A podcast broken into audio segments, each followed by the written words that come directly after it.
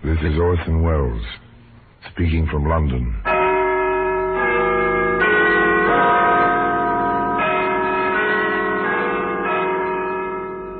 The Black Museum. A repository of death.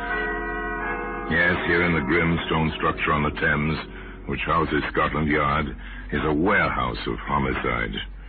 Where everyday objects, a man's necktie, a woman's glove, a boy's school cap, all are touched by murder.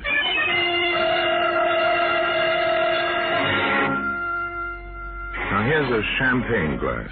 That's a familiar object. Long stem, delicate curve, shining crystal. This fragile object belongs to New Year's Eve, to weddings and anniversaries. Funny about things like this, Sergeant. Funny, sir? I'd say that one was loaded. I meant funny in a philosophical sense, Sergeant. Funny how human beings can take an article meant for happiness and use it for tragedy. Well, anyway, that champagne glass can be found today in the Black Museum.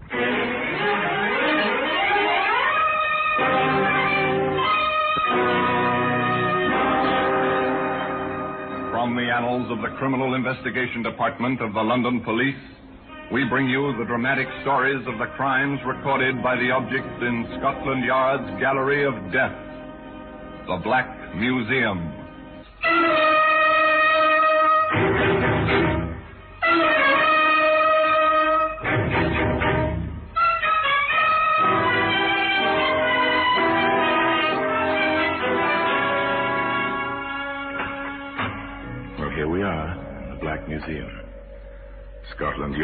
Museum of Murder. This place echoes with violent death. Voices are hollow here, whether the hollowness is caused by the high vaulted ceilings or by the reaction of the human mind to the atmosphere of this room. The effect is the same. Everybody who comes here learns a sense of fear. It's natural because here lies death. Death, cruel, unnecessary, vengeful, greedy. Still the kind of death brought by one man or one woman on another. This is a record to be studied not merely by criminologists, but by every student of man's inhumanity to man. Here's an iron skillet. It's heavy in your hand, the kind of kitchen utensil your grandmother used. Well balanced, quite suitable for frying eggs or veal chops, or, or for bashing a skull, perhaps. There's little doubt as to the use which brought this particular skillet here. Yes? And here's the champagne glass. It's well designed, graceful. You could place it with a companion on a silver tray, as Colonel Harry Reed did. You could pop a cork and then fill the glasses, as Colonel Harry Reed did. And you might say, as the dapper colonel did, To you, my dear Elizabeth. To your return and your complete recovery. I wish I could drink to that wholeheartedly, Harry. Really, I do. Well, why not, my dear? You've been released. You're. Uh... That's it exactly. I've been released. Not merely sent home from a hospital, so to speak. After all, the hospital I was in had bars on the windows. Oh, I insist, my dear, that you touch glasses with me and drink at once. That's no way to talk. But, Harry, I... Ah, then no buts, Elizabeth. Many people have had nervous breakdowns, and the vast majority of them have recovered. Very well, Harry, dear. But not to me, to you. The most patient of husbands in the world.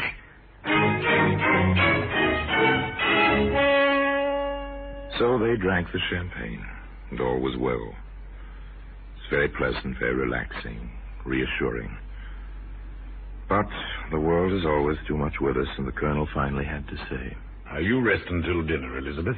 I have a brief appointment with my solicitor, Davis. You remember him? Must you dare tonight? Well, it's at his request. I won't be long. And the colonel kissed his wife, and the colonel went off to his appointment. It's six months now, Reed. One way or the other, the matter ought to be settled. I assure you, Davis, there's nothing to worry about. These things take time. There's been plenty of time. Look, Reed, if you don't want to complete the deal, return the 500 pounds. But it's not up to me. My client... Your client indicated willingness to dispose of the property. My client paid the deposit in good faith. We considered a binder on the contract. We've waited six months. Your 500 pounds is quite safe, Davis. You can reassure your client. And on my side, we'll go through with the deal as soon as everything is clear. Well, I certainly hope so. My people want to take possession. And they shall. They shall indeed. And soon. Meanwhile, there's no reason for misunderstanding between us, is there? After all, we live in the same small town. We see each other constantly. You know, John, I've often wondered why we don't see more of each other. Oh, socially, that is. Rather a changeable fellow, the colonel, isn't he? There were other changes ahead, more serious ones. Came to public notice the night our colonel called Dr. Ashley to his home.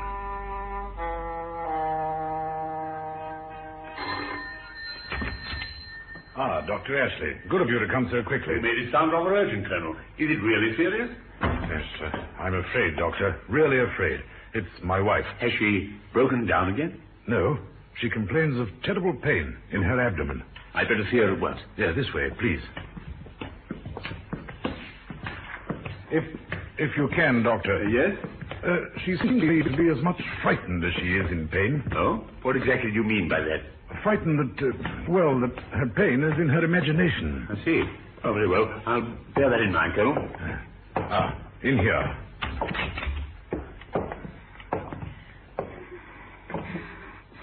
You'll wait outside, Colonel, please.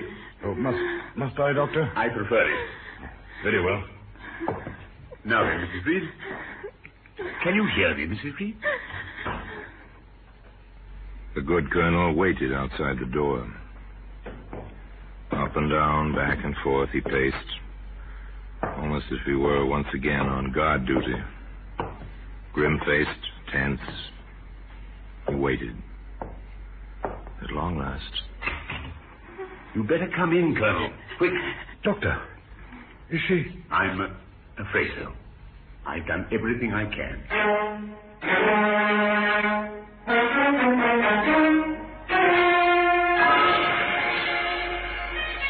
A few moments later, Elizabeth Reed was at rest. At last. Tears streamed down the colonel's cheeks, but he was silent. There seemed nothing to say. The doctor led him away and told him gently, It was acute gastritis. And her heart. Uh, you'll want the minister, I assume, and the mortician. I'll send the certificate over. Natural causes.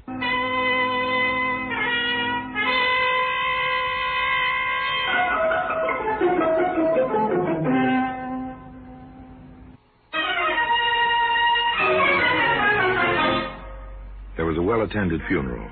The flowers were piled high in tribute to the colonel's position in the town as well as to the memory of his wife.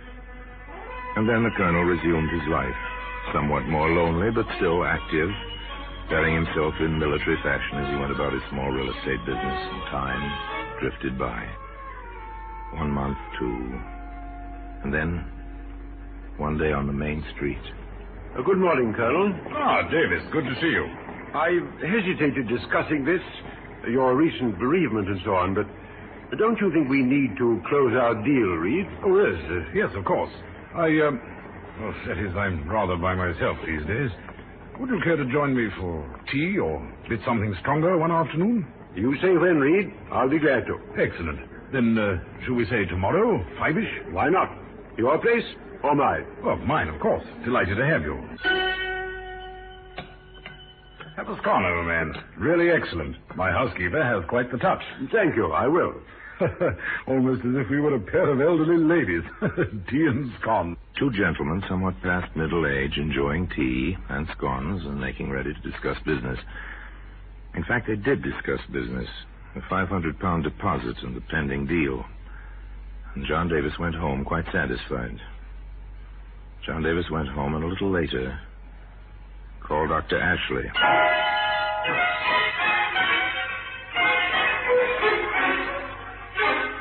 I can't understand it, Doctor. My my stomach's like like cast iron. Always has been. Now, suddenly, this. Ah, none of us are quite as young as we used to be. Even cast iron can wear thin with use. Eat anything out of the ordinary, John? Today? Yesterday? No, no, nothing. Had some scones for tea. The butter may have been a bit rancid, but Ah. tasted perfectly fresh. Over at Colonel Reed's. Eh? Reeds? Yes, that's why. We had a little business to discuss. He asked me over. Seemed quite lonely since his wife passed on, uh, so I went, mostly to keep him company. Oh, nice of you. Well, uh, just take the prescription I'm leaving you. Rest a day or two. You'll be all right. What's wrong, Doctor? Oh, nothing. Just a quirk of memory. Oh? How so? Your symptoms and Mrs. Reed's rather the same. Nothing serious about it, just odd that we should have two similar cases in such close juxtaposition. A town like this, a doctor gets to know most of the illness. As the doctor said, nothing serious. Just an interesting coincidence. And in a day or so, John Davis was up and about. Aside from a slight tenderness in his abdomen, he felt no after effects. All was well. All was quiet. Everyone was his courteous self, including Colonel Reed. Well, now, candy. And from the Colonel. How decent of him. Here it is, Doctor. The same wrappings it came in. Nice looking box. Don't you care for candy, John? You haven't eaten much. As a matter of fact, I don't. I did offer a piece to the charwoman at the office. You see, one's missing. The charwoman, eh? Is that the way you treat a gift? With the hope you are sufficiently recovered to enjoy this, Harry Reed. Rather decent of him. That's what I thought. Until the charwoman was taken with pains and reaching an hour after she ate the candy. Are you suggesting anything, John? That would be slanderous at this stage, wouldn't it? There's nothing to it, John. There couldn't be. The Colonel. Well, I inquired at the probate office. He did rather well following his wife's death and her will, you know. He never had any money of his own to speak of. Former military men rarely do. Yes, it might be interesting. I've done practically no laboratory work of my own for some time, but I have a little equipment. Shall I try my hand at a bit of chemical analysis, John? I'm curious about the contents of that box of candy. You seem to be as well as I.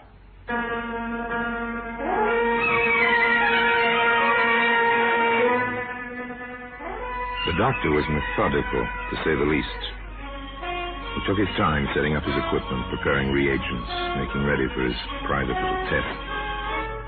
Meanwhile, John Davis ran into his friend the colonel on the street. John, good to see you. Oh, how are you, Harry? You're looking fit. Well, I try to keep that way. well, care to join me for another attack of indigestion, old man? Well, today, the champagne glass we've been talking about can be seen, as you might expect, among the other exhibits in the Black Museum.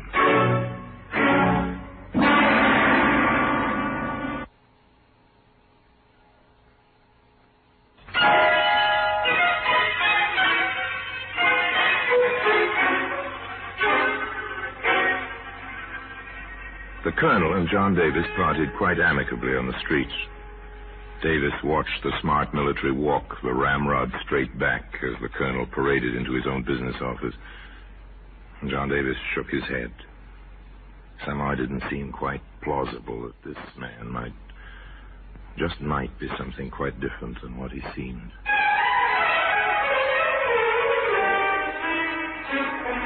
The next afternoon, the telephone rang in John Davis's office.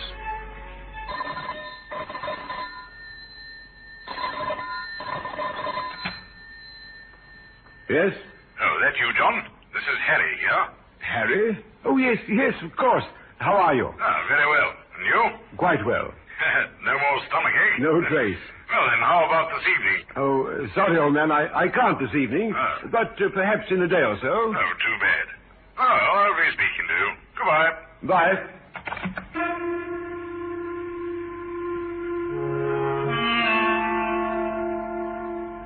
That evening, Davis had a previous appointment with Dr. Ashley in his makeshift laboratory. This little operation here is the Marsh test. Oh? For arsenic. Interesting. Yes, isn't it? particularly since I found that every piece of candy in your gift box had arsenic in it. Good Lord!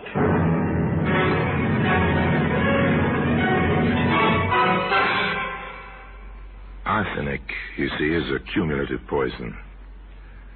A person may have a tolerance for quite a large amount of it. But it usually fails to pass through the human system. It accumulates, and bit by bit the fatal dose is built up until one day the victim dies. Dr. Ashley explained all this to John Davis. Finally, John grasped the significance of the facts. Each piece of candy would never bother the ordinary stomach or the uh, cast iron type such as you boasted you have. Most people could eat a piece or two and nothing would happen. But if, as it may have been intended, you'd eaten most of the candy yourself, well, uh, you follow me, I gather? Follow you? Doctor, I'm a step ahead of you. But exactly what that step is, I'm not sure. I think we need expert help. The local constabulary? I said expert help. Where from? The CID, Scotland Yard.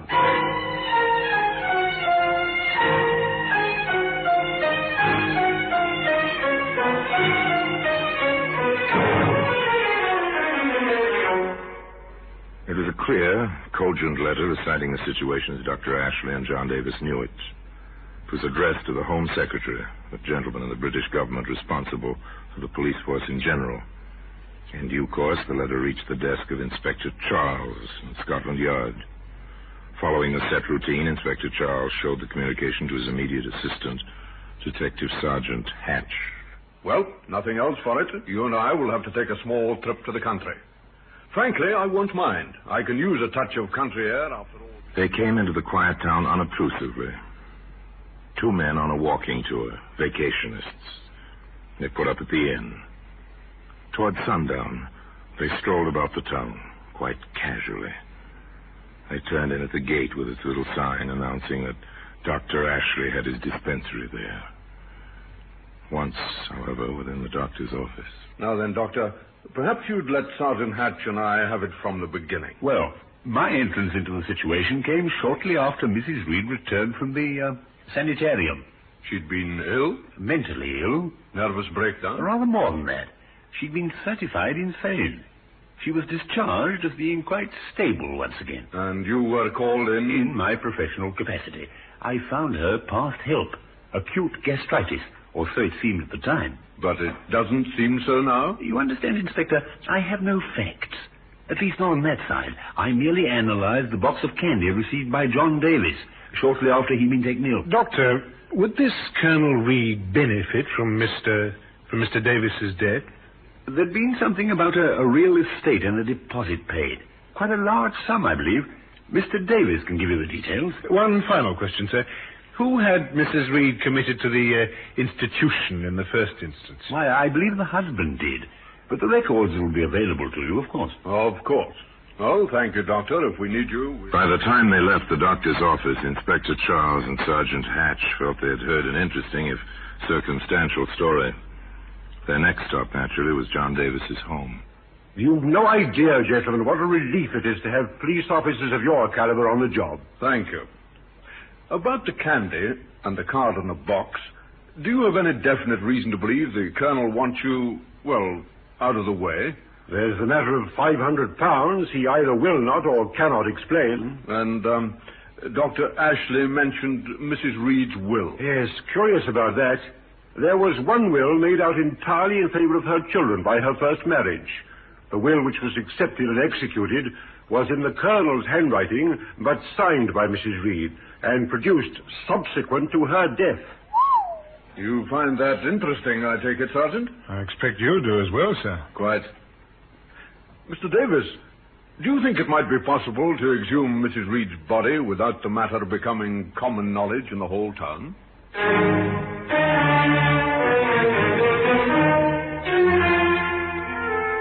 The men from Scotland Yard accomplished the almost impossible. Armed with the proper papers, plus tools and dark lanterns, they supervised the removal of the body at night, with no one the wiser except the necessary officials. This feat completed, they waited quite, quite patiently. The government analyst was called in. The report was brief. Inspector Charles read it to Dr. Ashley. Examination reveals the presence of four grains of arsenic, more than a fatal dose, and the largest amount of the poison I have ever found in human remains. Oh, that's it, Doctor. And I didn't recognize the symptoms. Acute gastritis, I call it. Why should you have recognized them, sir? I dare say murder of any kind is hardly a common occurrence in your practice. Well, Sergeant, since our warrant is all in order, it begins to appear that a search of Colonel Reed's premises may be next on the agenda.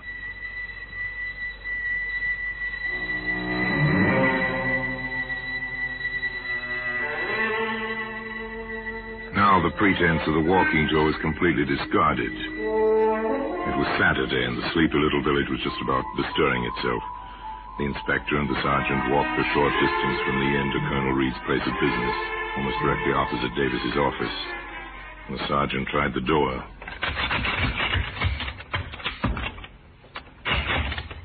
Not locked, sir. A locked door in these parts would arouse more suspicion than not. Let's go in, shall we?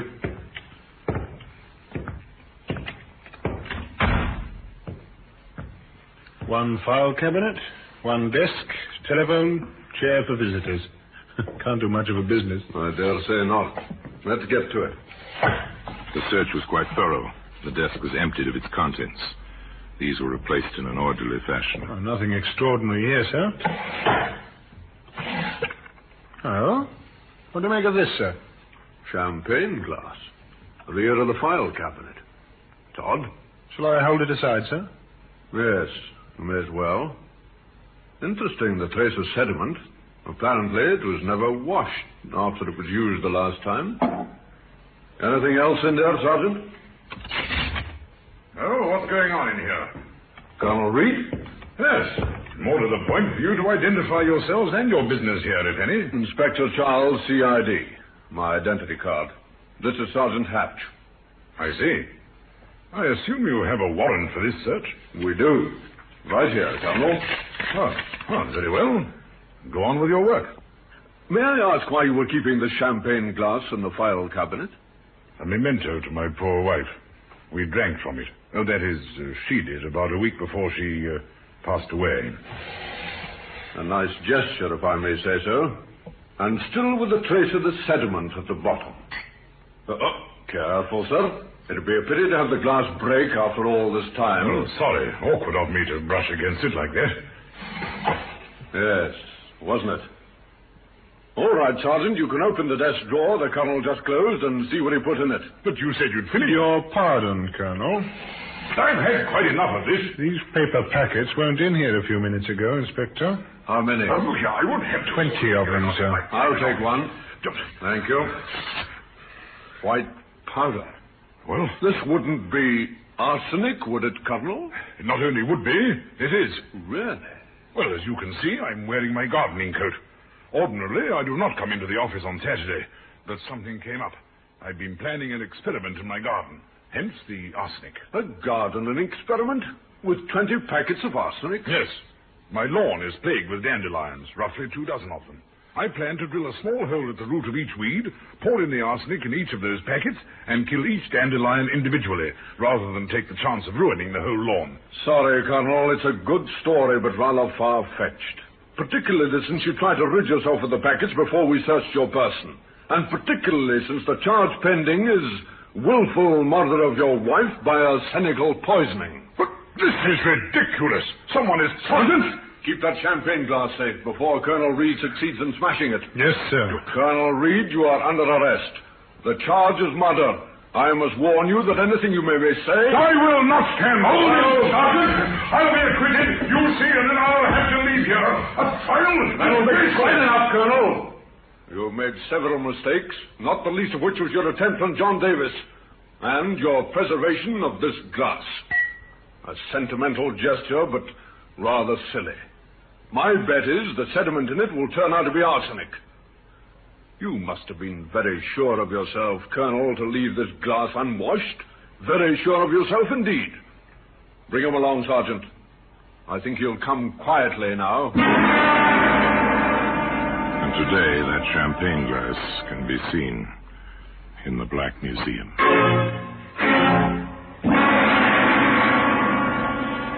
Orson Welles will be back with you in just a moment. There was no doubt about one facet of Colonel Reed's character. He was a man of great pride. His behavior at the trial was exemplary, his bearing military. He repeated his story of the separate packets of arsenic for separate dandelions, and he sounded as if he'd made a good case of it, at least for himself, but not, as it turned out, for the jury. Colonel Reed accepted his sentence as if it were an order from a superior officer. And one morning, at the traditional time of eight o'clock, Colonel Reed marched to the scaffold as if he were on parade. And as for the champagne glass, well, it remains in its customary place, as I told you, in Scotland Yard. Now, until we meet next time, in the same place, and I tell you another story about the Black Museum, I remain, as always, obediently yours.